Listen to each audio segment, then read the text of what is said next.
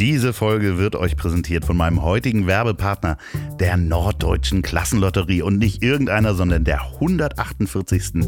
NKL-Lotterie. Und da gibt es wieder Gewinne, Gewinne, Gewinne. Und zwar 400 Gewinne von 1 Million Euro und mehr. Sachgewinne wie Häuser, Autos und Gold.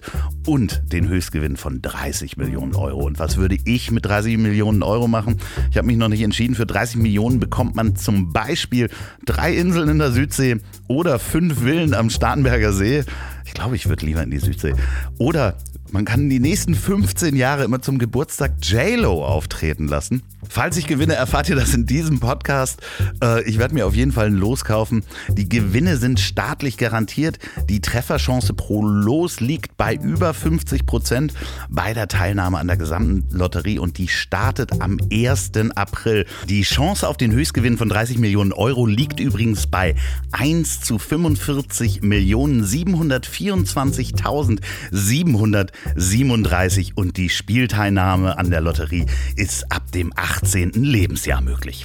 Bis zum 1. April bestellt ihr ein Los auf nkl.de slash gewinnen. Also Nordpol Kaufmann Ludwig.de slash gewinnen. Die Lotterie geht über sechs Monate. Die Gewinne steigen von Monat zu Monat. Und natürlich kann Glücksspiel süchtig machen. Dieser Hinweis muss an dieser Stelle sein. Vielen Dank der Norddeutschen Klassenlotterie für die Unterstützung dieser Folge. Und das Schöne ist ja auch, je älter man wird, desto hoffentlich schlauer wird man auch. Im Sinne von, man kann sich auch mit den Menschen anders unterhalten. Ich saß ähm, im Büro und habe gesagt, äh, wenn ihr nichts ändert, muss ich was ändern, weil ich bin mit 39, war ich glaube ich zu jung, um mich unglücklich zu machen. Zack. Herzlich willkommen bei Das Ziel ist im Weg.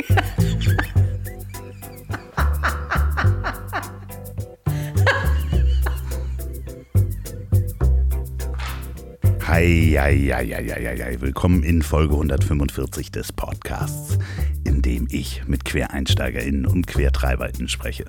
Ich bin Andreas Loff und auch diese Woche darf ich wieder in meinem Bus sitzen und mich mit interessanten Menschen unterhalten. Und heute freue ich mich auf Ilka Pemüller. Ilka und ich hatten schon vor diesem Gespräch einige sehr lustige Telefonate und ich denke, man kann das auch aus dem Gespräch raushören, dass wir humoristisch eine Ebene gefunden haben und wir sprechen über ihr Leben als Journalistin und Buchautorin aber eben auch, wie es war, vom Dorf in die große Stadt zu ziehen.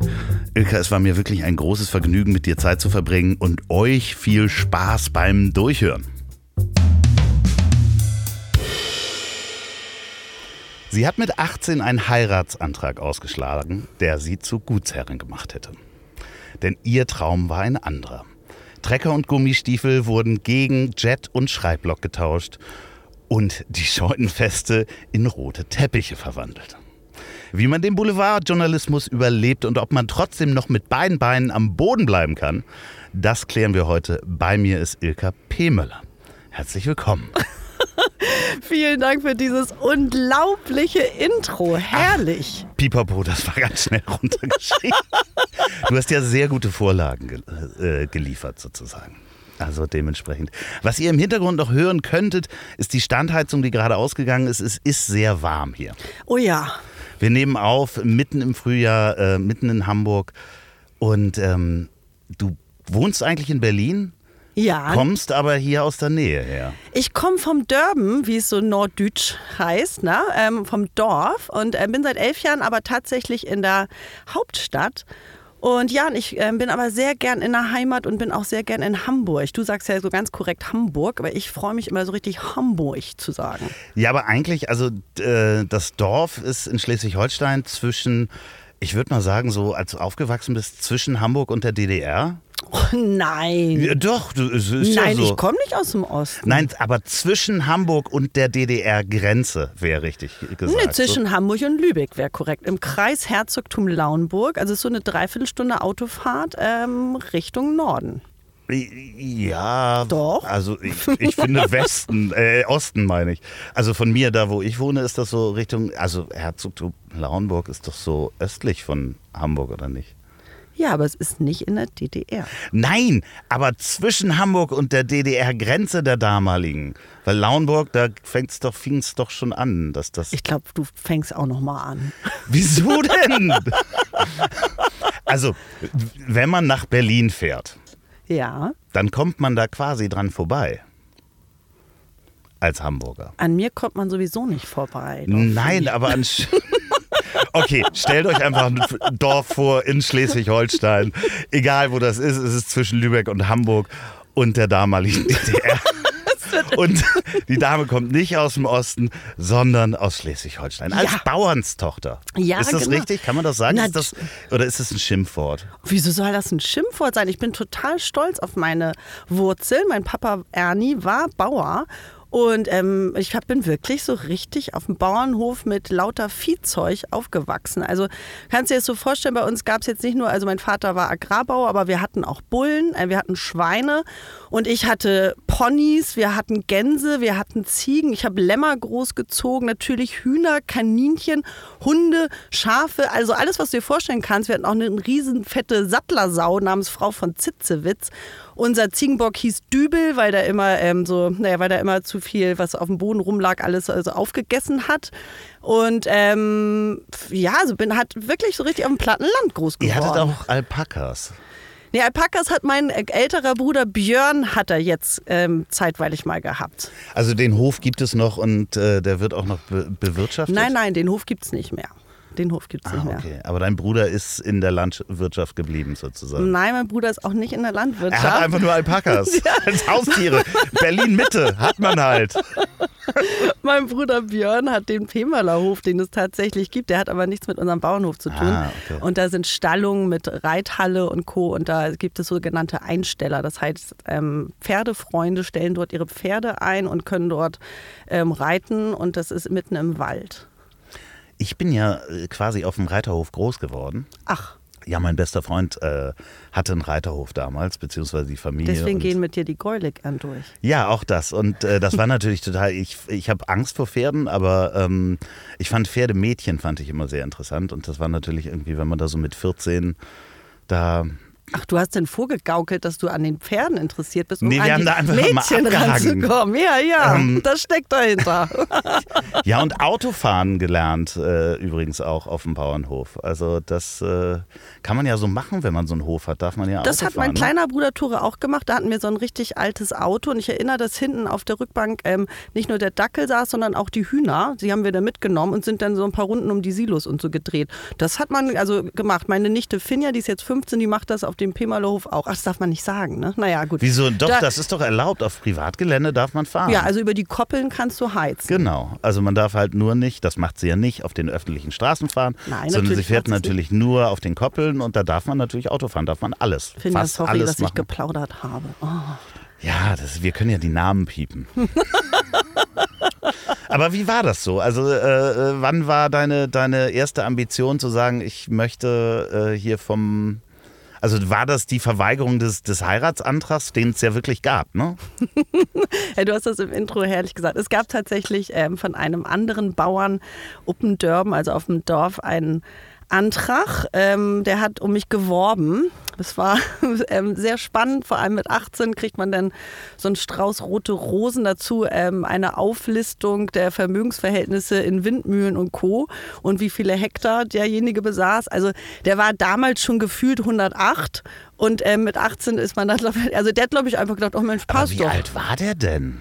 Naja, alt. Der war, ich meine, war alt. ja, Also, der 50? Oder? naja, gefühlt für mich wirklich 108 oder so. Ich schätze mal, jetzt ist der wahrscheinlich 70 oder so. Also, oder 60, äh, weiß ich nicht. Auf jeden Fall, äh, der war damals eben einfach schon uralt. Und das aber in seiner Denke war nach dem Motto, Mensch, das ist ja hier eine ganz nette, ne, so eine kleine Dern, so, die hat, ähm, die ist auch auf dem Bauernhof groß gewachsen, das passt. Dann kann die doch bei mir, ich habe auch einen Hof, passt. Also so wurde ja dann irgendwie gedacht. Ja, ja, ja, also, also wahrscheinlich War ja teilweise naheliegend. immer noch. Also Also ja, nee, das ich da werden ganze Fernsehformate draus gemacht auf RTL. stimmt, da war doch was.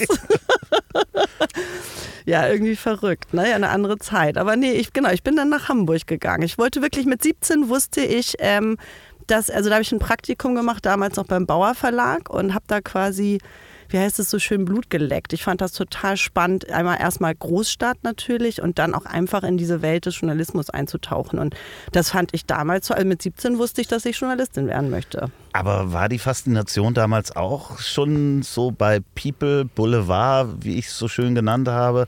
Dass die, also ich fand das halt in der, in der Kindheit so spannend. Äh, bei Oma gab es immer die bunte, da gab es den Stern, da gab es aber auch mal, meine Oma war Zahnärztin, für, fürs Wartezimmer gab es natürlich auch die, alles, was mit Freizeit anfängt und mit Revue aufhört und Goldene Blatt und so weiter.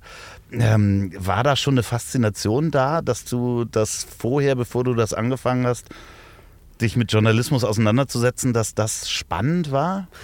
Also ich war jetzt nicht in, als Teenager die klassische bunte ähm, Leserin, wenn du jetzt auf meine aktuelle Position so, Na, so nee, nee, nee, nee, also so, ich, ich meine grundsätzlich, weil ich hatte die Faszination. Nee, ich habe äh, natürlich damals, also ich glaube, es, es, ging natürlich mit Bravo los, ne? Bravo und Mädchen. Damals gab es noch Mädchen und Bravo Girl und da hat man sich so langsam so da reingegruft. Das fand man natürlich toll und bei der Tochter von meiner Kindergärtnerin ähm, die hatte natürlich den Starschnitt und Nena da groß hängen oder die Wham-Poster, das waren ja die 80er, hingen denn da rum und das fand man natürlich irgendwie toll. Also gar keine Frage. Aber das hatte, glaube ich, mit dem Berufswunsch da noch gar nicht so viel zu tun. Also nicht so, dass ich mich erinnern könnte. Ich fand das einfach toll, spannend im Verlag zu arbeiten. Das heißt, arbeiten mit, was macht man mit 17 Praktikum? Du weißt, da kocht man auch erstmal Kaffee und taucht in Konferenzen ein und alles ist die große, weite Welt. Auch selbst wenn du Dias sortierst, findest du das schon spannend. Ne? Und auf jeden Fall, aber in so einen Verlag reinzukommen und dann die Möglichkeit zu haben, so in meinen Gedanken, dass man jetzt irgendwie da eintauchen könnte, fand ich damals spannend und habe dann tatsächlich nach dem Abitur auch beim Bauer Verlag volontiert. Und so ging das dann los. So, ähm, erste Position war dann auch ähm, bei der neuen Revue. Ja. Absolut. Ja, ja, also ich fand es so spannend, weil gerade die, die Blätter Neue Revue ist ja, ich würde mal sagen, noch ähm, eins der äh, qualitativ hochwertigeren Blätter in dem, ähm, wie nennen sich die? Äh, Yellow Press? Ist das Yellow Press eigentlich? Äh, die, der Engländer würde sagen, es ist Yellow Press. Ja, Darfst du das überhaupt sagen? Ob ich Yellow Press sagen darf? Ich darf, also ich stehe auf jeden Fall zu dem, was ich gemacht habe. Und so ging das eben los. Das war damals in der Revue, ähm, war meine erste Redakteursstelle. Das war nach dem Volontariat. Und ganz offen gesprochen, die wollten damals weg vom Tittenblatt-Image. Um es jetzt mal einfach so zu nennen. War, war das ein so, ich sag's jetzt so, Entschuldigung, kannst du War das ein, ein, ein, Magazin für sekundäre Geschlechtsmerkmale? das hat sehr viel zur, ähm, in den 60ern auf jeden Fall zur ähm, sexuellen Aufklärung beigetragen. Ne? Ah, okay. Und, ähm, naja, und da ging es jedenfalls darum, dass man sozusagen das Heft umpositionieren wollte. Und da war ich ein Jahr und dann bin ich zur Bild am Sonntag gegangen. Wo ich dann auch länger geblieben bin, acht Jahre. Aber ähm, nochmal zurück zu diesen Blättern. Ich fand es immer so faszinierend. Also auch, ich habe mich nochmal im Kiosk jetzt so umgeguckt. Was, es gibt ja unglaublich viele Titel, die, die sich. Ähm, ich will dich da nicht in die Ecke stellen. Ich wollte gerade sagen, ne? in welche Richtung geht's jetzt? Ich, ich bin es, gespannt. also da sind ja dann so Geschichten, äh, kommen dann raus. Äh, Günther Jauchs Frau hat zwei Köpfe. Ähm, aber das hat ja überleben. Nichts, aber das hat ja nichts mit dem Journalismus zu tun, den ich mache. Nee, nein, nee, nee, nee, klar. Genau, nee, nee also deswegen, wohin geht die Aber Reise? Ich, nee, ich finde es so faszinierend, weil ich nochmal zurück zu mir gehe als Kind, was ich so faszinierend fand, sowohl an der bunten, also ich glaube, ich habe, ähm, weil ich in Lady Diana so verliebt war. Ach. Ich glaube, ich habe die bunte Ausgabe, dieses Sonderheft habe ich, glaube ich, wahrscheinlich immer noch in einem Karton bei meinen Eltern Wirklich? oder sowas. Ja, also es gab da ganz viele, viele ähm, ähm, also Bunte hatte zum Beispiel eine unglaubliche Faszination für mich. Also so als Kind da durchzublättern, das Leben anderer Menschen und wenn man sich das anguckt, hm, haben wir Menschen ja irgendeine Faszination damit. Wir, also ich mache ja im Moment auch nichts anderes. Ich unterhalte mich mit Menschen über ihr Leben und gucke in andere Leben rein und finde das wahnsinnig spannend. Also spannend zu lernen, ähm, wie gehen Menschen mit gewissen Situationen um, wie ist deren Leben. Jetzt mache ich das auf der Audiospur. Es gibt das Ganze natürlich auch in bunten Bildern. Man guckt da rein. Das hat sich über die Jahre aber auch so ein bisschen gedreht. Da natürlich, also ich, ich will halt eigentlich für mich ergründen, wo kommt diese Faszination her, dass man bei anderen Menschen irgendwie ins Leben gucken möchte. Genau das ist der Punkt. Das ist so, so, so ein bisschen so Schlüsselloch-Effekt. Ne? Das ist so einfach, das ist natürlich spannend, einfach so Menschen, die für, ähm, die einfach unerreichbar erscheinen, dass ähm, man möchte wissen, wie die leben, was die für einen Lebensstil haben, wie die privat ticken und, ähm, und das ist, glaube ich, so ein bisschen auch so in eine andere Welt eintauchen. Einfach so ein bisschen ähm, vom Alltag Pause machen. Und das ist einfach, und das gibt es ja schon seit jeher. Ich meine, jetzt so irgendwie, dass ähm, Magazine ja, darüber berichtet haben, wenn du sagst, guck mal, dass du schon als Kind das verfolgt hast mit Lady Diana oder wie auch immer. Und das war, es gab immer schon sehr spannende, außergewöhnliche Menschen, Persönlichkeiten, die einfach anders waren, die schillernd waren, die anders gelebt haben, die natürlich, ich weiß nicht, äh, ein Rockstar-Leben hatten, ob jetzt, äh, sag ich mal, wenn wir bei den wilden 70ern sind, bei den Rolling Stones, Rod Stewart, Halleluja, Sex, Drugs und Rock'n'Roll. Und das haben die gelebt. Und das war damals, da gab es, das war alles vor Social Media, aber das gab trotzdem natürlich Fotografen, die mit denen on Tour waren. Es gab damals schon Reporter, die mit im Tourbus saßen. Und einfach so dieses, ähm, das war das, ich glaube, das Spannendste, wenn man das dann gelesen und verfolgt hat, dass man einfach so in deren Welt eintauchen konnte. Man konnte so ein bisschen mit auf diese Reise gehen, als wäre man dabei und könnt, konnte ein bisschen träumen. Das ist eben, dass der Leser möchte auch, ja, der möchte, glaube ich, so ein bisschen eintauchen. Ich glaube, das gibt es noch viel, viel länger in der Menschheit. Also so, so äh, Königshaus-Reporter, die dann irgendwie dabei waren und Geschichten übers Königshaus oder Romane geschrieben haben. Ich meine, ähm, äh, sowas wie Sissi, also wirklich dahinter. Franz. Ja, und Franz. Wie, wie, Schlüsselloch. Es ist ja genau dieses Schlüsselloch, was uns da so ein bisschen fasziniert. Aber ich habe da drüber nachgedacht, als ich die Recherche gemacht habe, Recherche vorgenommen habe, so ist das Wort. In Bezug auf mich, äh, meinst Ja, genau. Dass ich mir selber nochmal Gedanken darüber gemacht habe, weil wir hatten ja auch im Vorgespräch darüber gesprochen, äh, dass sich natürlich Leute auch durch Boulevardjournalismus oder People-Journalismus natürlich auch komplett blamieren können. Ähm, wir denken an Herrn Scharping und die Gräfin Pilati hieß die, ne? Ja. Wo man im Nachhinein dachte so, ja, Jung, hättest du mal irgendwie auch nicht machen müssen, diese Home Story. Na, es gibt eben Geschichten, sag ich mal, die- manche bereuen das vielleicht im Nachhinein, dass sie eben die Tür zu weit aufgemacht haben oder waren dann, haben aus welchen Gründen auch immer so, sozusagen die Tür nicht nur einen kleinen Spalt, sondern also wirklich das ganze Garagentor gleich Das aufgemacht. machen die Leute heute selber auf Instagram. Genau, das ist, es hat sich leider, muss, muss man sagen, so für einen Print ist das natürlich eine Riesenveränderung, aber es ist auch so, weil natürlich Instagram, da können die Prominenten das natürlich ganz anders steuern. Ne? Die sind einfach sozusagen selbst Boss über den Spalt, wie weit sie den sozusagen aufmachen. Ähm, aber nochmal weiter zu, zu dir zurück. Ähm, Du willst wieder zurück zur Wurzel, zu den Wurzeln, oder? ähm, nee, ähm, Bild am Sonntag. Ja. Was hast du genau gemacht? Bild am Sonntag bin ich als sehr junges Ding gestartet, um es mal so zu sagen. Und ähm, was ich vorhin meinte, da war ich acht Jahre, ähm, war zuletzt Chefreporterin dann. Und, und zwar war im ähm, Ressort Show und habe dort unter anderem die Viva Bums aufgebaut. Viva Bums ist eine Mischung aus Viva, dem Musiksender, den es damals gab. Es war wirklich also die Geburtsstätte aller äh, großen Musikmoderatoren, wer sich noch erinnert. Es war Liebe also Grüße toll. an Nils Bokelberg an dieser Stelle. Und äh, Viva und Bams haben dann ein Jugendmagazin ins Leben gerufen. Da war ich in der Gifteküche dabei, habe das entwickeln dürfen und habe das am Ende geleitet. Und das waren zwölf Seitenbeilage und das war, ach, es war eine Spielwiese. Es war großartig. Also ich saß wirklich gefühlt nonstop im Flieger nach Amerika. Ähm, man hat auf einmal Produktionen wirklich gehabt mit von Madonna über Red Hot Chili Peppers, Jamiroquai. Und das war einfach eine riesen Spielwiese. Wir waren ein kleines, feines Team und ähm, konnten einfach das inhaltlich gestalten. Genauso habe ich aber auch dann äh, für BAMS ähm, Interviews und Geschichten trotzdem gemacht. Jetzt so, sag ich mal, dann natürlich mit Stars, die jetzt aus dem Alter der Viva BAMS rausgewachsen waren.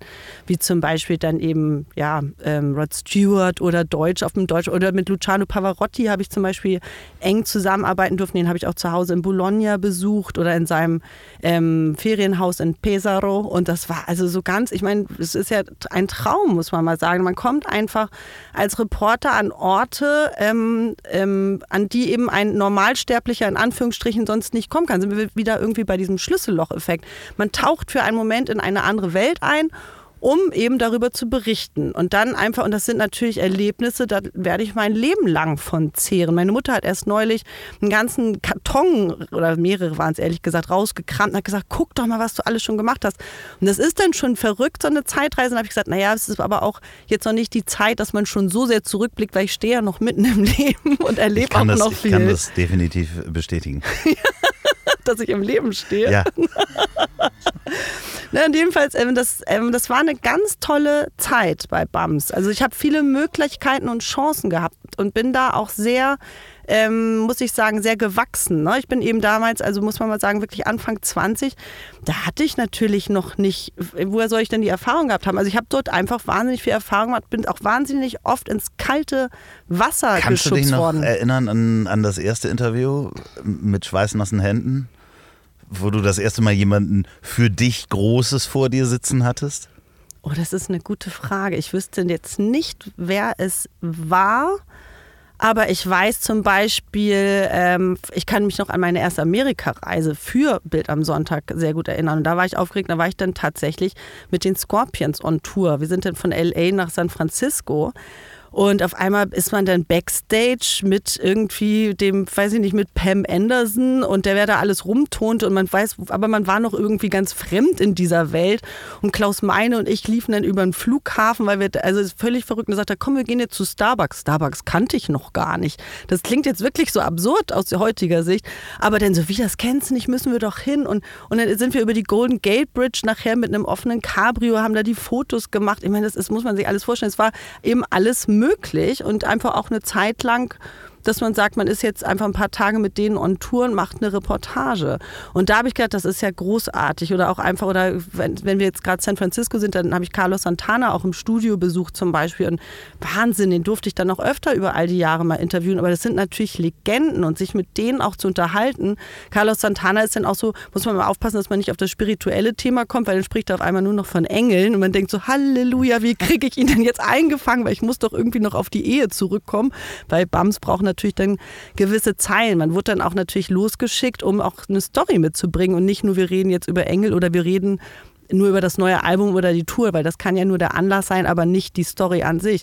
Ja, und das waren einfach also unglaubliche Geschichten oder einfach für drei Tage nach Tokio oder nach Namibia für eine Reportage, da dann in dem Fall mit Sänger Ben oder und das sah wirklich bei Bams, ja, ich saß wirklich gefühlt nonstop im Flieger und zack, zack, zack. Oder eine Doppelseite wurde freigeräumt. Wir hatten Deutschland exklusiv das einzige Madonna-Interview. Ähm, und dann war aber auch klar, die Zeile war irgendwie, sie soll über ihre Eheprobleme sprechen, die sie zu dem Zeitpunkt auch tatsächlich hatte. Und dann sitzt du da aber mal richtig mit schweißnassen wow. Fingern.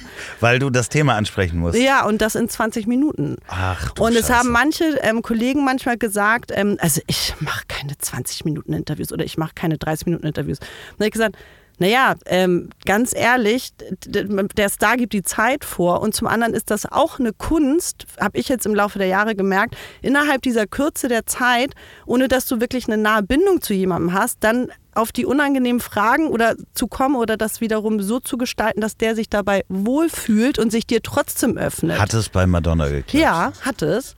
Aber du bist reingekommen, hast gesagt, was ist mit den Eheproblemen, damit wir das gleich mal vom Tisch haben. Komm, und danach können wir über Musik reden. Ne? Tolles Outfit übrigens. Ganz. Ich hatte sie tatsächlich zu, zu dem Zeitpunkt ähm, zum zweiten Mal getroffen. Das war in London. Das war zum Album Confessions on a Dance Floor. Da hatte sie gerade ihren Look komplett geändert. Und davor einmal in LA, da war sie eher so, die gerade brünett gefärbt. Und ähm, um naja, na, erstmal ging es so, Madonna liebt die Herausforderung. Die ist natürlich auch schnell gelangweilt, wenn da jetzt immer nur 0815 Fragen kommen und du musst so eine Person auch kitzeln, sag ich jetzt mal. Und dann war das irgendwann, habe ich den, den Fehler gemacht, weiß ich noch genau, dass ich, glaube ich, gesagt habe von Kabbalah als Religion und so, it's not a religion, it's a belief system. Und ich so, oh, jetzt kippt gerade die Stimmung total und dann musst du die auch wieder einfangen. Naja, und auf jeden Fall irgendwann weißt du, jetzt habe ich über das Album gesprochen, über dies oder das, wir sind bei Minute 16, dann heißt es schon nach dem Motto Last Question, denkst du, Halleluja. Ja, und dann musst du irgendwie ähm, das so verpacken. Aber ich bin mit der Zeile zurückgefahren. Aber ich weiß auch, dass ich danach so erschöpft war. Ich bin wirklich im Flieger komatös vor Abflug eingeschlafen. Weil ich weiß einfach, das ganze Adrenalin sackte so runter. Ne? Aber das ist eben, du bist dann schon mit einem ordentlichen Druck auch einfach immer on Tour. Weil du musst liefern. Das ist und sonst. Das heißt, äh, die, die Chefredaktion gibt dir ähm, ein Thema mit, was du, womit du wiederkommen musst? Nicht nur die, ähm, nicht nur die ähm, Chefredaktion. Das Ding ist, ich habe ja selbst den Anspruch, dass ich, ähm, das war so, das habe ich so gelernt und ähm, dass ich Geschichten machen möchte, exklusive Geschichten, über die ganz Deutschland spricht oder sonst oder die sogar europaweit zitiert werden, wenn wir über Luciano Pavarotti oder so sprechen. Der hat mit mir wirklich das erste Mal über ähm, die gescheiterte Ehe gesprochen und das wurde bei den Italienern natürlich dann auch zitiert. Und das ist dann auch spannend. Und das finde ich, muss das Ziel sein. Ich will ähm, nicht irgendwie abschreiben, sondern ich möchte selbst Inhalte generieren und wo dann eben mein Interview, meine Geschichte zitiert wird. Und das bis heute. Ja. Ja, ja, ja, ja, genau, ja, ja. ja. Und es ging halt weiter. Ich, oh, das ist sehr dunkel geworden. Wir nehmen schon spät auf. Ich kann meine Notizen fast gar nicht lesen. Hilf mir, wo bist du als nächstes hingegangen? Weil man hat dich nämlich geholt. Man hat dich geholt. Das klingt irgendwie. Ist doch so, wahrscheinlich. Also da, da hat man mich geholt und zu Life in Style. genau, das hast du sagen. mitgegründet sozusagen. Stimmt, da war ich Gründungschefredakteurin. Wir sind jetzt im Jahr 2008. Ich war vorher noch drei äh, Monate auf Weltreise, ähm, weil ich so viel Urlaub und freie Tage hatte und war sowieso gerade an einem Punkt in meinem Leben, dass ich gesagt habe, fahre ich jetzt weiter geradeaus oder bieg mal rechts ab. Und dann habe ich das meinem Chefredakteur damals, Klaus Strunz, gesagt. Ähm, ich müsste mal das jetzt erkunden mit dieser Frage. Im Gepäck würde ich gerne 71 Tage auf Weltreise gehen. Und dann hat er gesagt, ich glaube, Sie sollten lieber in Schweigekloster. Und dann habe ich gesagt, äh, dafür bin ich, glaube ich, die ganz falsche. Auf jeden Fall war das ganz wichtig. Ich bin mit dieser Frage im Gepäck, wohin die Reise des Lebens für mich jetzt hingeht, habe sie in Neuseeland, die ähm, habe ich wirklich die Antwort gefunden, kam zurück und dann hatte ich das Jobangebot vom Bauer Verlag. Entschuldigung, darf ich noch mal kurz nach Neuseeland zurück? Wie wo hast du da die Antwort gefunden? Wie hast du die Antwort gefunden? Ich habe die tatsächlich in der Natur gefunden. Ähm, ich sag mal so zwischen Seerobben und blökenden Schafen. Und das Mädchen vom Dorf kam sehr wieder in mir hoch raus und war dort allein. Es war auch wirklich so die eine der Reisen meines Lebens. So wenn man drei, wenn man sonst unter Dauerbeschallung ist und eben nur ähm, mit Menschen, mit Leuten nonstop gefühlt ähm, auf Partys, auf Events, auf Produktionen ist dass ich da wirklich für mich ähm, drei Monate allein und Tour war. Ich bin jetzt nicht wirklich lang allein geblieben. Man lernt natürlich alleinreisend auch schneller Leute kennen. Ich kann das nur jedem empfehlen, alleine äh, zu reisen. Ach, das, ist, das ist großartig. Also wer das noch nicht gemacht hat, sollte das unbedingt machen für einen längeren Zeitraum. Find, findest du auch? Ne? Wirklich, das ist eine ja, ja, ja. Bereicherung fürs Das ist Leben. äh, eins der schönsten Dinge, die ich, die ich jemals gemacht habe, waren fünf Monate. Also ich hatte einen Hund dabei ähm, im Mobil durch, durch Europa zu fahren, ganz Ach, alleine. Und das war halt wirklich auch, das beantwortet einem relativ viele Fragen auch über einen selber. Ja, genau. Und ich bin zurückgekommen und wusste, me, myself and I sind, echt- äh, sind ein gutes Team. Man muss sich auch mal aushalten können. Ne? Und das Angebot kam, als du zurückgekommen bist. Genau, um die Frage zu beantworten, hatte ich mal ein bisschen wieder ausgeholt. Nee, nee, wir kommen nochmal zu Me, Myself and I und man muss sich aushalten können. Da Ähm, das steigen wir gleich nochmal Genau, ein. es war der 2. Januar, weiß ich noch genau, 2008, weil da klingelte das Telefon. Ich hatte meine Mailbox wirklich ausgeschaltet und mein Handy zu Hause gelassen. Und dann kam der Anruf und ähm, derjenige, Michael Kneißler, ein Kollege, ähm, sagte, da bist du ja endlich, du hattest auf deiner Mailbox die Nachricht ab 2. bist zu erreichen, wir müssen sprechen. Ähm, wir suchen eine neue Chefredakteurin. Und da war eine neue Tür, die sich für mich geöffnet hat, die neue Herausforderung, die ich nach acht Jahren Bild am Sonntag gesucht hatte. Und ein Wechsel ist immer gut, weil mein neuer Spruch ist oder so, dass man sowieso, man muss sich bewegen, sonst bewegt sich nichts. Und das ist immer gut, auch wenn das am Ende nicht gut war, dort zu arbeiten. Naja, also- das Wichtige ist doch, Entscheidungen zu treffen. Also Ja. das ist genau das Ding. Also jede Entscheidung ist besser als keine Entscheidung, weil dann weiß man halt danach, ob es die richtige war. Genau, und danach weiß man wieder einmal mehr, was man nicht will. Genau. Also, oder man, ja, oder man weiß genau, ob es richtig war. Du hast schon völlig recht. Das, ja, man bringt auf jeden Fall was ins Rollen. Das ist schon ganz gut. So und jetzt nutze ich die kleine Werbeunterbrechung, um euch von einem wichtigen Podcast zu erzählen. Warum wichtig, fragt ihr? Weil dieser Podcast wirklich Leben rettet. Und genau darum geht es in Mund auf, dem Podcast übers Leben und Überleben von der DKMS, der Deutschen Knochenmarkspenderdatei. Da drin gibt es berührende Geschichten von Kämpfenden und Überlebenden, aufklärende Gespräche mit Medizinerinnen und bekannten Persönlichkeiten, die bereits registriert sind oder das vorhaben, so wie ich, nachdem ich das gehört habe. Sie alle sind die HauptdarstellerInnen des Podcasts der DKMS. Zum Beispiel, was ist Blutkrebs? Wie groß sind die Überlebenschancen? Wie läuft so eine Stammzellenspende ab? Wie fühlt es sich an, ein zweites Leben geschenkt zu bekommen? Und vor allem, wie werde ich Stammzellenspender oder Stammzellenspenderin? Wichtige und emotionale Themen, die dann von den Gästen besprochen werden. Und ich wusste ein paar Fakten gar nicht. 90 Prozent aller Stammzellenspenden geschehen über die periphere Methode. Das ist ein ähnliches Verfahren wie beim Blutspenden. Und es gibt emotionale Einblicke in die Reise der Kämpfenden. Wie war das mit den Angehörigen, als Blutkrebs akut da war und keiner wusste, ob ein Blutsverwandter in dem Fall gefunden werden kann? Aber es gibt auch Einblicke hinter die Kulissen der DKMS. Interessante Facts über Blutkrebs. Blutkrebs ist nicht gleich Leukämie. Alle zwölf Minuten erkrankt nämlich in Deutschland ein Mensch an Blutkrebs und so weiter. In Mund auf, der Podcast übers Leben und Überleben von der DKMS. Da könnt ihr genau da reinhören. Der erscheint alle zwei Wochen. Und jede Folge ist ein bekannter YouTuber oder Influencer zu Gast, wie zum Beispiel Rewinstagram oder Gewitter im Kopf. Und man kann jede Menge lernen. Mund auf gibt es überall, wo es Podcasts gibt, also auf Spotify, Deezer und iTunes und den üblichen Verdächtigen. Ich packe den Link dazu nochmal in die Folgenbeschreibung und auf ponywurst.com. Vielen Dank DKMS, dass es euch gibt und ihr euch kümmert. Und jetzt geht's weiter mit dem Interview. So, und dann hieß es man Blatt machen, so von null auf. Ja, genau. Gründungschefredakteurin, das heißt. Sagt man das so? Blatt machen? Ja, also Blatt machen ist, ähm, das ist so eher aus dem Tageszeitungsjargon. da, ich war auch mein tatsächlich. Vater wird es hassen. Mein Vater ist Verlagskaufmann übrigens. Ach. Ja, ja. Meine Schwester auch. Also äh, davon. Aber ich finde Blattmacherin ein ganz tolles Wort. Und ich war auch Blattmacherin ähm, bei BZBZ am Sonntag. Und das ist toll. Das heißt, du setzt in Abstimmung mit den Ressorts und Redakteuren, machst du einfach die Heftmischung. Das ist schon okay, spannend. aber das war jetzt ähm, bei, wie hieß das? Life and Style gibt es auch gar nicht mehr. Es war nach amerikanischem Vorbild. Ähm, da sind wir auch tatsächlich einmal rübergeflogen mit der kleinen Mannschaft, um uns dem amerikanischen Chefredakteur vorzustellen und zu sehen, wie do die dort in New York arbeiten. Das nur so am Rande. Genau, da war ich denn ähm, und bin dann weiter zum OK-Magazin.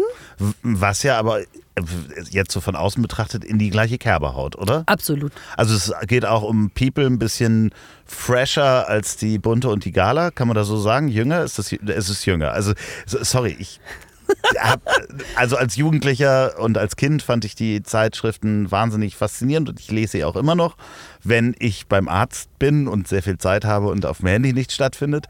Aber ähm, okay und Life und Style sind jünger von der Zielgruppe. Die waren her, auf ne? jeden Fall jünger. Ich weiß jetzt gar nicht, wie die aktuelle Ausrichtung ähm, von OK jetzt noch so ist, und aber auf jeden Fall war die genau jünger. Ja.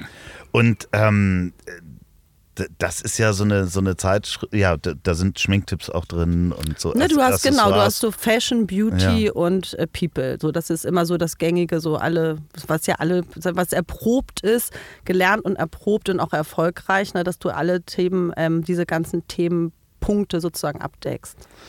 Und danach, nach den Schminktipps, okay, dem du da diese, diese Beauty-Tipps gegeben hast, äh, Aber jetzt, genau, ich war so die Schminktipps Else vom Dienst. Willst du mich gerade in diese jetzt Nein, Ecke ach drängen? Quatsch, ich Erst wolltest du mich so in diese andere, naja, ich krieg das hier schon mit, du. nein, Gott, ich werde auch, ich, nee, ich, ich werde verschiedene Dinge von mir rausschneiden lassen. Ähm, du warst selbstständig. Ich genau, ich habe mich nach diesen beiden Chefredaktionen 2010, äh, da war ich noch im Sommer in Los Angeles ähm, und habe dort das Leben genossen, ähm, war, bin ich tatsächlich dann nach Berlin. Das ist ein wichtiger Wechsel. Ich hatte erst überlegt, dass ich nach LA gehe und dort äh, mich als Journalistin aufstelle und habe da auch schon ähm, so ein bisschen Netze gesponnen und hatte natürlich durch meine Zeit bei Bamster auch schon gute Kontakte. Und aber es waren auf einmal 2010 alle Zeichen nach meiner Rückkehr aus LA ähm, auf Berlin und dann bin ich knall auf Fall ja, nach Berlin und habe mich selbstständig gemacht. Das War heißt, das, darf ich nochmal zwischenfragen, Ja. war, ist das noch ein Nachhall gewesen von Neuseeland des Selberfindens, zu sagen, ja, okay, jetzt habe ich da so zwei Magazine mit, mit betreut als Chefredaktion oder, oder äh, und eigentlich ist es das nicht gewesen, so das, was mir in, in Neuseeland dort klar geworden ist und jetzt mache ich das selbstständig? Ist das so ein Nachhall gewesen? Oh, ganz spannende Frage. Ähm, ich wusste auf jeden Fall, dass ich nicht mehr in Chefredaktion, also in dieser Form, wie ich dort gearbeitet habe, arbeiten möchte. Ich ähm, habe selbst erkannt, dass ich ähm, einfach ein Reporterherz habe und vielleicht auch zu sehr selbst kleine Rampensau bin, dass ich das sehr genieße, rauszugehen mit Menschen, einfach Geschichten selbst zu machen. Und, ich, und dass man dann auch erkennt, wo die eigenen Stärken auch sind. Ich kann Blatt machen, um das nochmal aufzugreifen. Ich kann auch ein Heft mischen, ich kann Zeilen gut machen. Aber das hat ja nichts damit zu tun, nur weil man das auch gut kann, ob dass man das dann auch gern macht. Und ich habe vor allem diese ganzen Politics nicht gern gehabt. Damit muss man leben, gerade in, in leitenden Funktionen. Und das, ähm, damit hat man immer zu tun. Das gehört auch zum Leben dazu. Aber man sitzt natürlich, wenn man in der Chefredaktion ist, mehr in Konferenzen, muss sich dann vor allem ähm, viel mehr mit, ähm, ja, natürlich mit Zahlen auseinandersetzen. Jede Woche natürlich die Verantwortung tragen, was kommt aufs Cover, was verkauft am besten. Man muss sich rechtfertigen für Ausgaben. Man muss mit Mitarbeitern natürlich rund um die Uhr, und dann hast du ein Team von 30 Leuten, sich derer annehmen. Das ist, du hast eben einfach eine ganz große Nachts Verantwortung. ruft der Verleger an und sagt, was, was haben Sie da schon wieder gemacht? Nee, Ich kenne das wirklich, dass der Geschäftsführer morgens um halb acht anruft. Das war zum Beispiel äh, 2009 so, als Michael Jackson gestorben war. Und ich hab, ähm, bin eingeschlafen, halb eins ging es über den Ticker und ich dachte so, ach du Elend, morgen ist Schlusstag, Michael Jackson. Hatte mich also schon darauf eingestellt. Und derjenige rief am nächsten Morgen an, was machen wir? Und habe ich gesagt, ja, wir machen natürlich mindestens acht äh, Doppelseiten, Sonderseiten. Okay, wie krieg ich so und oder und dann hab, bin ich wirklich nur in die Redaktion gefegt und habe dann gesagt, Leute, heute spielen wir mal Bildzeitung. Wir innerhalb eines Tages machen wir noch mal richtig schön hier Seiten neu und alles. Und dann musst du das Team natürlich auch abholen und einheizen. Das hat aber so Spaß gemacht. Das ist ja gerade das Tolle, wenn man als Journalist irgendwie so tagesaktuell reagieren kann noch, wenn das Heft noch nicht in Druck ist und so. Und das war auch eines der bestverkauften Hefte. Aber wir waren ja zurück bei der, 2010. bei der Selbstständigkeit und nicht mehr die, die administrativen Tätigkeiten so in den Vordergrund und die Zahlen, sondern es geht dir eben auch, glaube ich, jetzt, ich interpretiere das mal, auch um das Lernen und die Menschen. ja, es Bei- geht bei mir jedem Gespräch nimmt man ja auch irgendwas mit. Absolut. Und das Schöne ist ja auch, je älter man wird, ähm, desto hoffentlich schlauer wird man auch. Im Sinne von, man kann sich auch mit den Menschen anders unterhalten. Oder du triffst auf einmal natürlich mit einem anderen Wissen, mit einer anderen Erfahrung Menschen und kannst dich anders mit denen austauschen und auf Augenhöhe begeben. Ich rede, könnte jetzt vielleicht natürlich mit einem älteren Rockstar ganz anders sprechen als mit 24. Da habe ich bestimmt auch gute Interviews gemacht, aber anders. Jetzt hat man selbst irgendwie Erfahrung schon oder kann mit, sich da viel mehr reinfühlen auch. Ähm, oder man fühlt, ich glaube, das ist auch ganz wichtig, dass man natürlich Empathie hat. Ich würde sagen, ich habe das Herz auf jeden Fall auf dem rechten Fleck. Und ähm, ich weiß dann auch in den Gesprächen, wenn man sich natürlich als jetzt in dem Fall, jetzt bin ich aktuell für Bunte äh, die Berlin-Chefin, ähm, dass man sich natürlich als Bunte schon trifft zum Interview, das ist dem Gegenüber auch klar.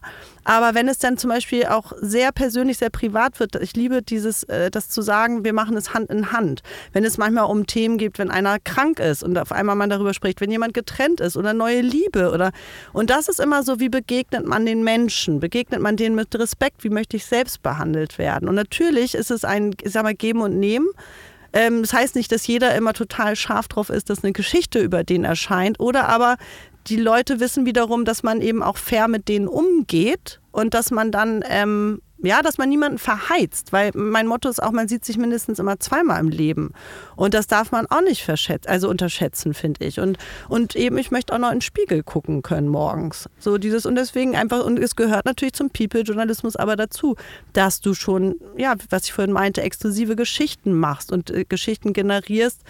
Und dazu gehören natürlich auch manchmal nicht so schöne oder doch schöne. Also das ist ja alles eine bunte Welt. Ja, es Ich hab ist mich voll verzettelt Nee, nee, jetzt, nee, nee, ich, nee, ne? total. Ich habe da auch einen Ansatz. Ich finde es ja auch ähm, extrem spannend, dass man da natürlich mit Empathie und dem, dem, also äh, wenn man sich in die Öffentlichkeit begibt, muss man irgendwie damit rechnen, dass Menschen mehr über einen erfahren wollen und natürlich auch Journalisten mehr über einen erfahren wollen. Und das ist ja Fluch und Segen gemeinsam. Also äh, ich kenne ganz viele Menschen, die sehr bekannt sind, die sagen, ich liebe meinen Job, aber es wäre ganz schön, wenn mich niemand kennen würde. Ja.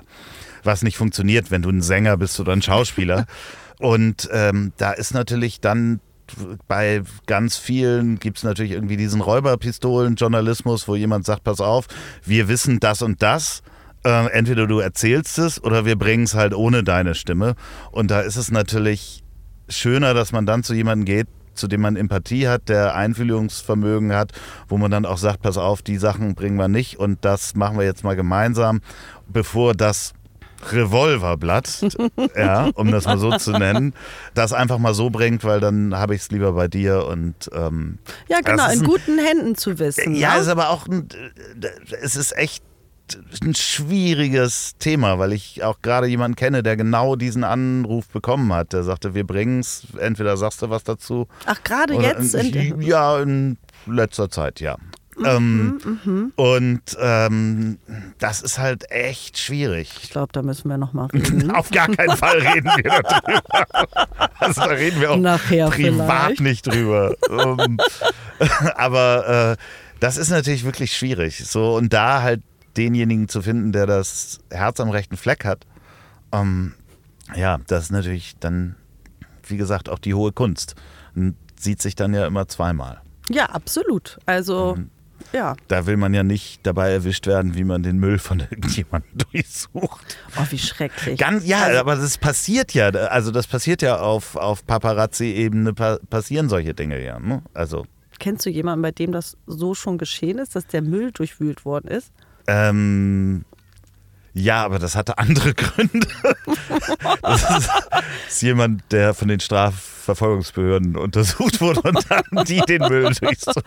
Halleluja. Okay. Ja, aber nichts Schlimmes, ist auch freigesprochen worden. Das, das Jetzt, ich glaube, das schneidest du raus. Nein, das ist eine wahre Geschichte. Ich kenne jemanden, der ist beschattet worden. Ich kann das auch kurz erzählen, wenn du das möchtest. Möchtest du? Ist das ein Prominenter? Nein, das ist Dann ein lass weg. Gesch dachte, Geschäftsmann noch gewesen, einer Geschichte der angezeigt worden ist äh, wegen Insolvenzverschleppung und der ist wirklich vom LKA unter, also unter Beobachtung wegen Unterschlagung und so weiter. Und dann haben die wirklich seinen Müll durchsucht. Und der hat das nachher alles gelesen. Also es war, es ging um, also Liebe Grüße. Ich sag den Namen nicht. Aber sowas passiert. Aber ähm, das passiert ja auch im Journalismus, hört man ja. So, zurück. Du nach. Berlin, von Hamburg nach Berlin, Ja, ich war wirklich in die bebende Stadt. in die bebende Stadt, genau 2010 und äh, 2010 bin ich nach Berlin und habe dann genau selbstständig gearbeitet. Erstmal als freie Journalistin.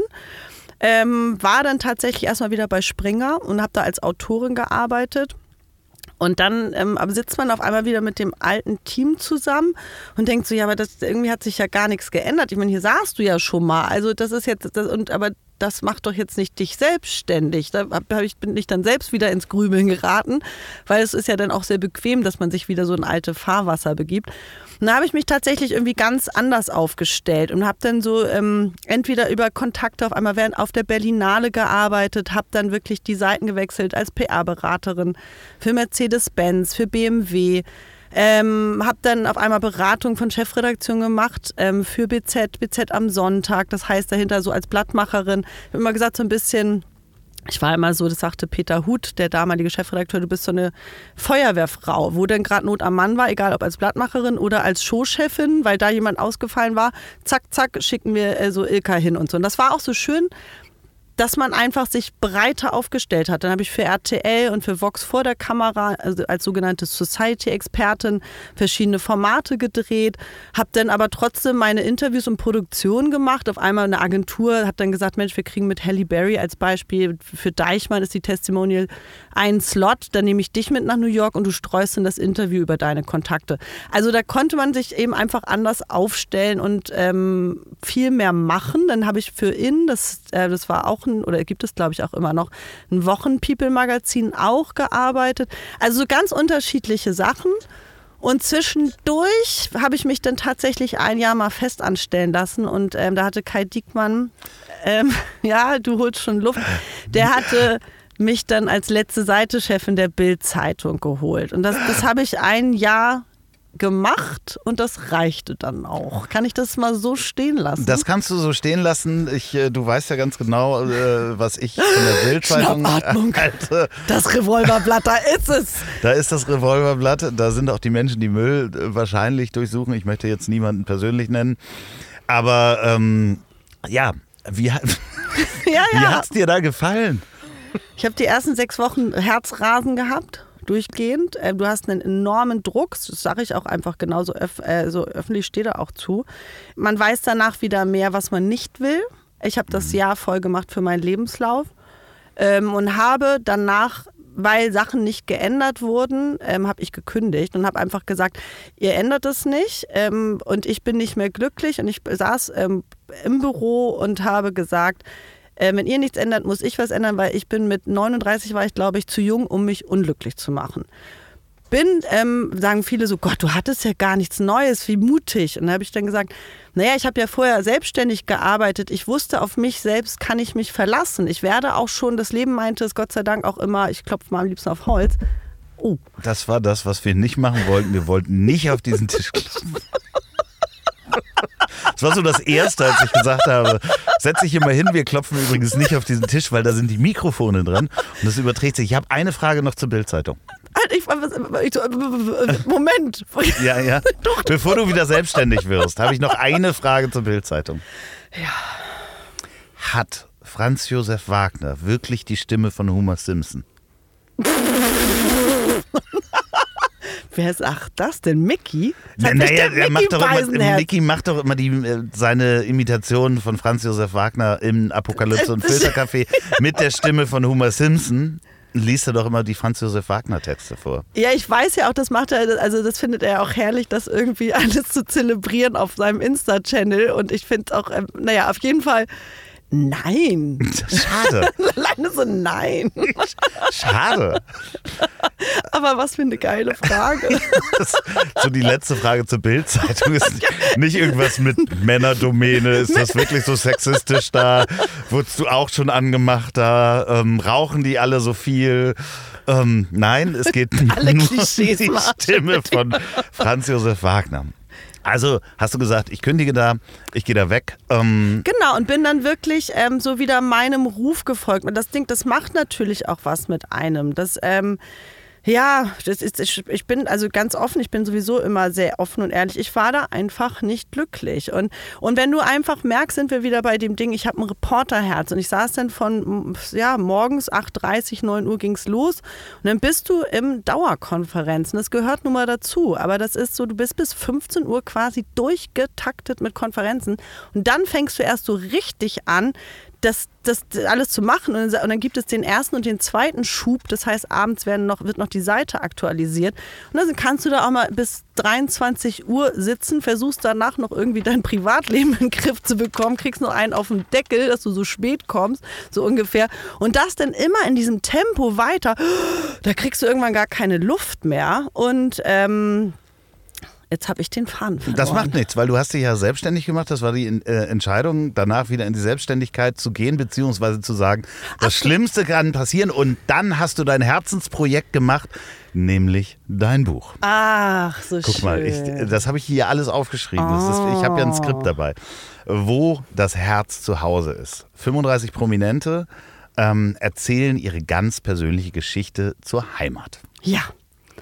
Das stimmt, du hast recht, das genau. Da habe ich mich selbstständig, wieder selbstständig gemacht und habe dann endlich mir selbst sozusagen, wie sagt man, ein Herz genommen, gegriffen. Sagt man das so? Ja, also. Komm, wir cutten einmal kurz. Nein, das kann man. Knoten ins Taschentuch genau. gemacht. Ich habe ein Bein vor das andere gesetzt. Ich habe all das. All, all. Ich bin nämlich wirklich eine kleine ähm, Sprichwortverdreherin, muss ich sagen. Gott sei Dank, jemand hat mal gesagt, Gott sei Dank schreibst du nicht so, wie du sprichst, so durcheinander. Dann habe ich gesagt, oh naja, gut, nehme ich jetzt mal als Kompliment an. Auf jeden Fall, ähm, ja, Heimat, wo das Herz zu Hause ist, ist wirklich mein Herzensprojekt. Und ähm, das, da habe ich anderthalb Jahre ähm, sehr viel Herzblut und Zeit ähm, investiert und habe auch vor allem mich nur darauf fokussiert, habe nebenbei noch vielleicht meine Kolumnen geschrieben, das war damals Freitags kommt Frau P. oder habe mal Reisereportagen und so gemacht, aber habe da die ganze Zeit bin quer durch die Republik und habe mit diesen 35 Prominenten von Udo Lindenberg über Maite Kelly, über Lothar Matthäus, Johannes Oerding oder Mickey Beisenherz übrigens auch, ähm, habe ich Shootings gemacht und habe die zur Heimat interviewt und daraus ich Geschichten geschrieben. Das war alles nach meinem Konzept und es ist beim bei Random House erschienen und ich weiß noch, wie ich wie ein kleines Mädchen in München stand vor Random House und hatte wirklich Tränen in den Augen, weil für mich damit ein Mädchentraum wahr geworden ist. Claudia Roth, Heino, Wotan Wilke, Möhring, H.P. Baxter, Barbara Becker, äh, Jörg Thaddeus, Sammy Deluxe und, und, und, und, Ja. und 35 Leute. Ich habe sie jetzt nicht alle genannt, ich hatte mir nur ein paar rausgeschrieben. Ich habe es auch noch nicht ganz gelesen. Ich habe natürlich den Teil gelesen, ganz am Ende von dir. Ähm, Das ist das 36. Kapitel. Ja. Auf Wunsch des Buchverlages habe ich da genau auch was. sehr schöne Fotos entstanden, äh, die ihr in wie vielen Tagen habt ihr das, die Fotoshootings gemacht? Also, ähm, sag ich mal so, du hattest nicht viel Zeit für diese Shootings. Ne? Also wenn du jetzt, ich sag mal, manchmal hatte ich dann vielleicht, kommt drauf an, wer wie dir Zeit geschenkt hat. Also Lothar Matthäus wollte erst zum Beispiel ähm, am liebsten gar keine Fotos machen. Dann haben wir das und auch am liebsten gar kein Interview. Das hat auch fünf Anläufe gedauert. Und am Ende ist es eins der schönsten und persönlichsten Kapitel geworden. Und der hat sich auch sehr vertrauensvoll sozusagen meine Hände begeben und war wunderbar in der Autorisierung. Er war auf einmal so, so verletzlich, ganz überraschend über seine Kindheit gesprochen, dass die Eltern ihm nicht genügend Liebe geschenkt haben. Und das finde ich, und also stand auch einfach zu seinem Wort. Das ist also ganz toll, weil ich habe natürlich alle ähm, Geschichten auch autorisieren lassen und die Fotos auch. Das ist natürlich ein Deal, dass es danach keine bösen Überraschungen gibt. Und diese Fotos hast du teilweise, naja, manchmal in 15 Minuten, mal in einer Das heißt, Stunde. du warst bei dem zu Hause, hast mit dem dann über Heimat gesprochen. Nein, in dem Fall haben wir uns in Berlin getroffen. Ach, schade, ich hätte so gerne, dass du nachgeguckt hast, ob er wirklich immer den Joghurt nach vorne stellt. Das wirklich. Das, du meinst, dass ich den Kühlschrank dann durchwühlt Ja, hätte? jetzt ke- du kennst doch diese Reportage, wo er zu Hause so eine Home Story macht. Nein. Auch, auch eine der Home Stories, die man hätte nicht machen sollen. Und er ähm, öffnet den Kühlschrank und erklärt, wie das sein System Kühlschrank geht. Ich glaube damals mit Lo, etwas mit LO. Wie hieß sie? Lore, Loreana, Loredana, keine Ahnung, seine Frau. Ähm, Lorena. Ähm, und er hat ihr den, den, den Kühlschrank erklärt, weil er, wenn er Joghurts einsortiert, erklärt er auch in die Kamera, dass der mit dem äh, ältesten Verfallsdatum, dass er den nach vorne stellt. aber das ist sehr klug. ja, das, äh, natürlich ist es sehr klug. Äh, es, Ich finde, Es es ist ein nur- ausgebufftes System. es ist nur die Frage, ob man das A erzählen möchte in einer Home Story. Also es, äh, sehenswert. Ich schicke dir den Link, wenn ich das irgendwo finde. Es ist großartig. Das ist toll. Nee, ich habe die, ähm, ich denke mal jetzt gerade so, ich habe niemanden von denen zu Hause getroffen. Ich hatte ein Studio, ein mobiles Studio mit meinem Fotografen. Ähm, wir haben viel im 25 Hours Hotel, mit denen hatte ich eine Kooperation geshootet. Aber Udo haben wir natürlich zum Beispiel, Udo Lindenberg in seiner Suite ähm, fotografiert. Das, also es war ganz toll, hat Udo äh, auch einfach für sich, übrigens lässt sich Udo sonst von niemandem anders fotografieren, au- außer von seiner ähm, Komplizin Tine Acke. Und da hat er für mich eine Ausnahme gemacht. Und das fand ich ganz wundervoll. Und da hat er auch gesagt, Sprosse, das mache ich für dich. Und äh, ne, Sprosse, Ja, ja, ja, Sprosse, ja, Inga. ja, du kannst es viel Ja, ja, besser. Inka, komm mal rein. Ja, Ja, genau. Ja, und das fand ich ja, toll. Setz dich mal hier hin. Der Eierlikör vielleicht. Ja, Likörchen, Ja, genau. genau. Ja, so Ich- ein Udo, zieh mal wunderbarer. die Schuhe aus. Ähm, Du meinst, damit man die grünen Socken sieht von die? Ringelsocken, ja, ja, genau. Ja, genau, ja, ja, genau. ja, hier, guck mal. Das ist Ich wundervoller. großartig, es ganz toll. Für mich Ich finde Lothar Matthäus übrigens auch toll, davon mal ganz abgesehen. Ganz, Der hat äh, das Interview übrigens zweimal verlängert, ne, dafür, dass er erst nicht wollte. Und ähm, es war, ähm, da merkte ich auch, oh, der öffnet sich gerade sehr. Das war mitten im Gespräch, dass ich schon dachte, hat er das gerade wirklich gesagt? Und oh, hoffentlich wird das nicht rausgestrichen. Ui, und so. Es hat man ja diese Reporter-Momente und dass man denkt, oh Gott, das ist die Zeile. Hoffentlich streicht er sie nicht raus danach. Aber ja, das ist wirklich, es war ähm, sehr arbeitsintensiv, ähm, dieses Buch zu machen. Und vor allem, ich habe, glaube ich, danach auch irgendwann gedacht, was habe ich mir damit eigentlich aufgehalst mit 35 Leuten? Ich habe dann auch noch so völlig irre irgendwann von 25 auf 35 Protagonisten erhöht. Fand der Verlag natürlich toll und ich, weil ich dann dachte, ich hatte die Idee ja schon mit 35, so ist es rund. Ich meine, das weiß ja der Leser am Ende nicht. Aber für mich war das dann so ganz wichtig, bloß dann 35, ähm, naja, Leute nicht nur interviewen, sondern das abtippen. Jeder Journalist liebt Interviews, aber abtippen ist, es wirklich nichts. Ja, und es ist ja nicht nur abtippen, sondern Umformung in eine In- Ich-Geschichte. Genau, man muss das schon, also genau, man muss ordentlich feilen, ne? Und das ist dann, und dann natürlich die Autorisierung. Und, aber auf jeden Fall war ich am Ende ganz stolz, dass ich Du guckst auch ganz habe. liebevoll hin, weil es liegt hier neben Es dir. liegt hier ja, und ich ja. freue mich, dass du das da hingelegt hast und dass du es, Natürlich. ja, ja, schön. Ja, ja. Du hast es mir signiert geschickt. Es war ähm, dank äh, der Deutschen Post äh, oder einem anderen Versender innerhalb von einem Tag bei mir. Hat Das- mich auch total ja, gewundert, es war ne? sehr schnell, so kurz nach Weihnachten, als du es mir geschickt hast. Ich, ach so, wir sind ja im Februar Wir sind ja quasi. genau. Wir sind ja irgendwo im Februar, Ende Februar sind wir. Ähm, und wann kam der Anruf von der Bunten? Ähm, wir haben jetzt 2022. Ne? Ich muss jetzt Genau. einmal kurz, ich finde, man verliert so die Jahreszahlen durch Corona, sind die so verschluckt. Ich bin jetzt bei Bunte seit, ich muss jetzt mal einmal ganz kurz, Oktober ähm, 2019. Und ähm, ja, das im Sommer ging das dann etwas konkreter zur Sache, sagen wir es mal so. Und ich ähm, war da gerade genau frei, habe für Bild am Sonntag als Autorin gearbeitet und wollte mich eigentlich nicht wieder fest anstellen lassen. Vor allem nicht ähm, nach den Erfahrungen, die ich so gemacht hatte, weil ich wieder, ähm, ich befürchtete, dass ich meine, naja, dass ich das meine Freiheit verliere. Das, was ich so liebe und lebe, Und auch ähm, durchs Buch wahrscheinlich gerade erfahren habe. Das Also hast, nicht ich jetzt, sondern du. Na, ich dachte eben so, na, man, man ist dann auch ein gebranntes Kind, dann, äh, dass man dann zu sehr wieder in diesen Strukturen gefangen ist. Und das war am Ende die beste Entscheidung, das muss ich wirklich sagen. Ich bin, weil ich kann da sehr mein Ich leben, ich kann da sehr autark arbeiten, werde geschätzt und auch respektiert. Und Leiterin Hauptstadtbüro. Yes. Ja, das ist äh, Hauptstadtkorrespondent. Ja, genau. Das, hat, äh, das kennt man ja noch als Kind aus der Tagesschau oder Tagesthemen, ne? wenn dann Stimmt, wir ja. schalten zu unserem Hauptstadtkorrespondenten. Also das ist ja auch was Schönes. so, Also Toll. Es ist wirklich, und das ist, und in Berlin geht natürlich, ähm, sag ich mal, da geht die Post ab und das ist so, und wenn wir einfach die Geschichten, das ist ja auch das Schöne, dass man die Freiheit hat, die Geschichten selbst zu suchen. Das ist ja auch unsere Aufgabe. Wir sind zu zweit in dem Büro, dass man dann sagt, wofür, also man muss ja jeden Tag oder jede Woche muss man nicht Teil der Bunten einfach natürlich auch, äh, sag ich mal so, wie sagt man, Teile der Bunten einfach füllen. Und dass man einfach sagt, meine Geschichte muss in die Bunte, weil der oder die spricht das erste Mal mit uns über das und das Thema. Und das ist einfach, und dass du natürlich guckst, man, man produziert viel, das ist auch großartig. Ich kann viel reisen, trotzdem auch außerhalb von Berlins oder so und sagen, wir machen jetzt ein Shooting mit dem und dem Pärchen oder wir machen ein Interview mit dem und so. Das ist natürlich großartig.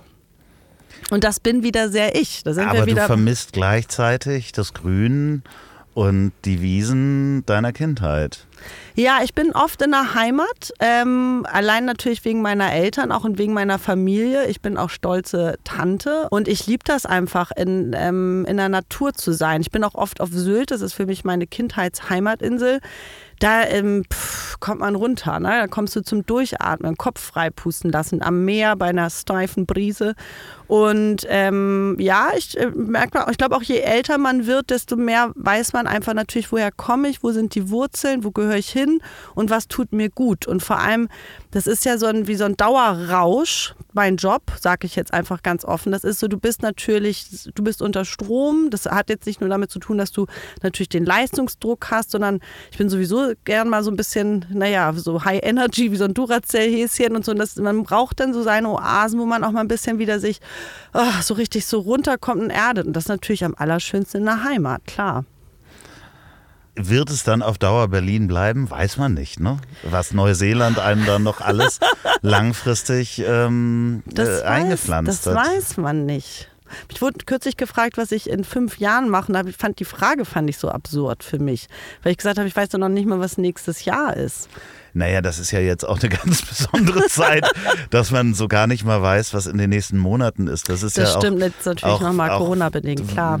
Ja, ja, also Corona und die Umstände drumherum. Ne? Also ähm, was passiert in verschiedenen Wirtschaftszweigen? Wie entwickelt sich das? Wie entwickelt sich meine Heimat auch? Also und die Menschen in meiner Heimat? Welche Restaurants wird es noch geben? Um jetzt mal was ganz Ja. Banales zu sagen.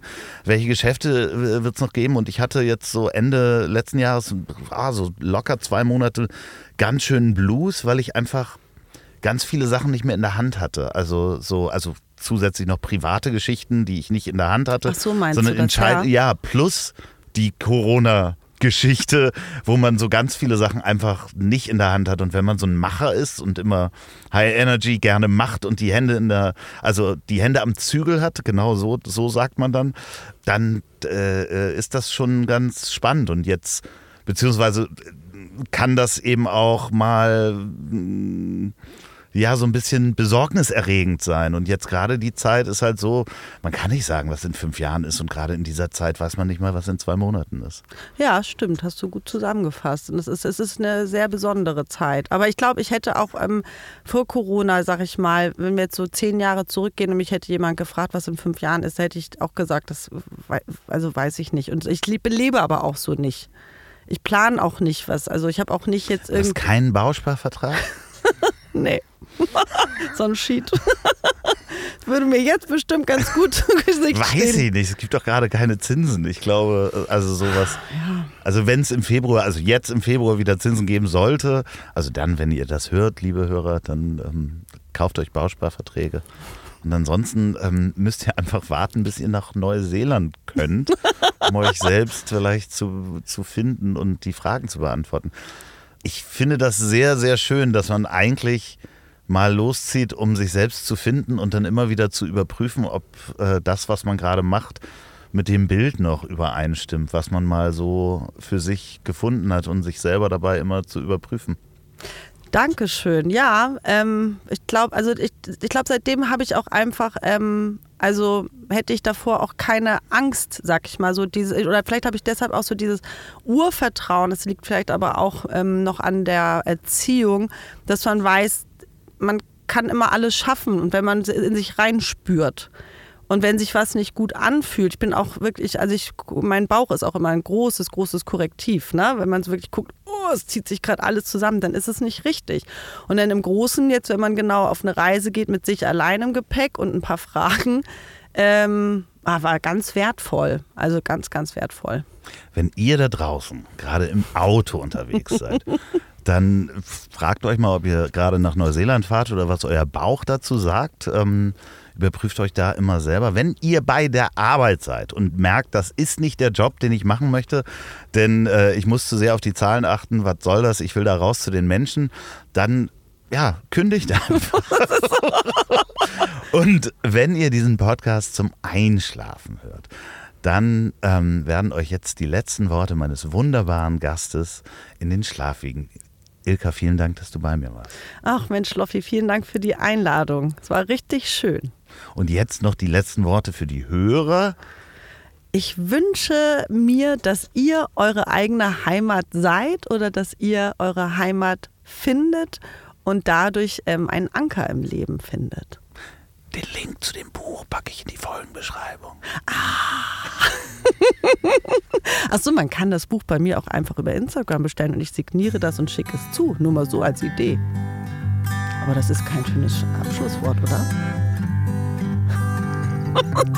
Letzten Wort hast ja du. Ich kann ja jetzt nichts mehr sagen. Also dann hol dir ein schönes Abschlusswort noch ab. Ich weiß nicht, was man zu mir. In Hamburg sagt man Tschüss.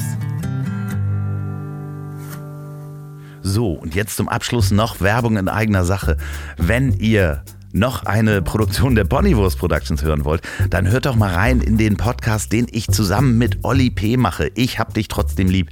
Erscheint jeden Montag, gibt's überall, wo es tolle Podcasts gibt. Ich hab dich trotzdem lieb mit Olli P. Vielen Dank, gute Nacht.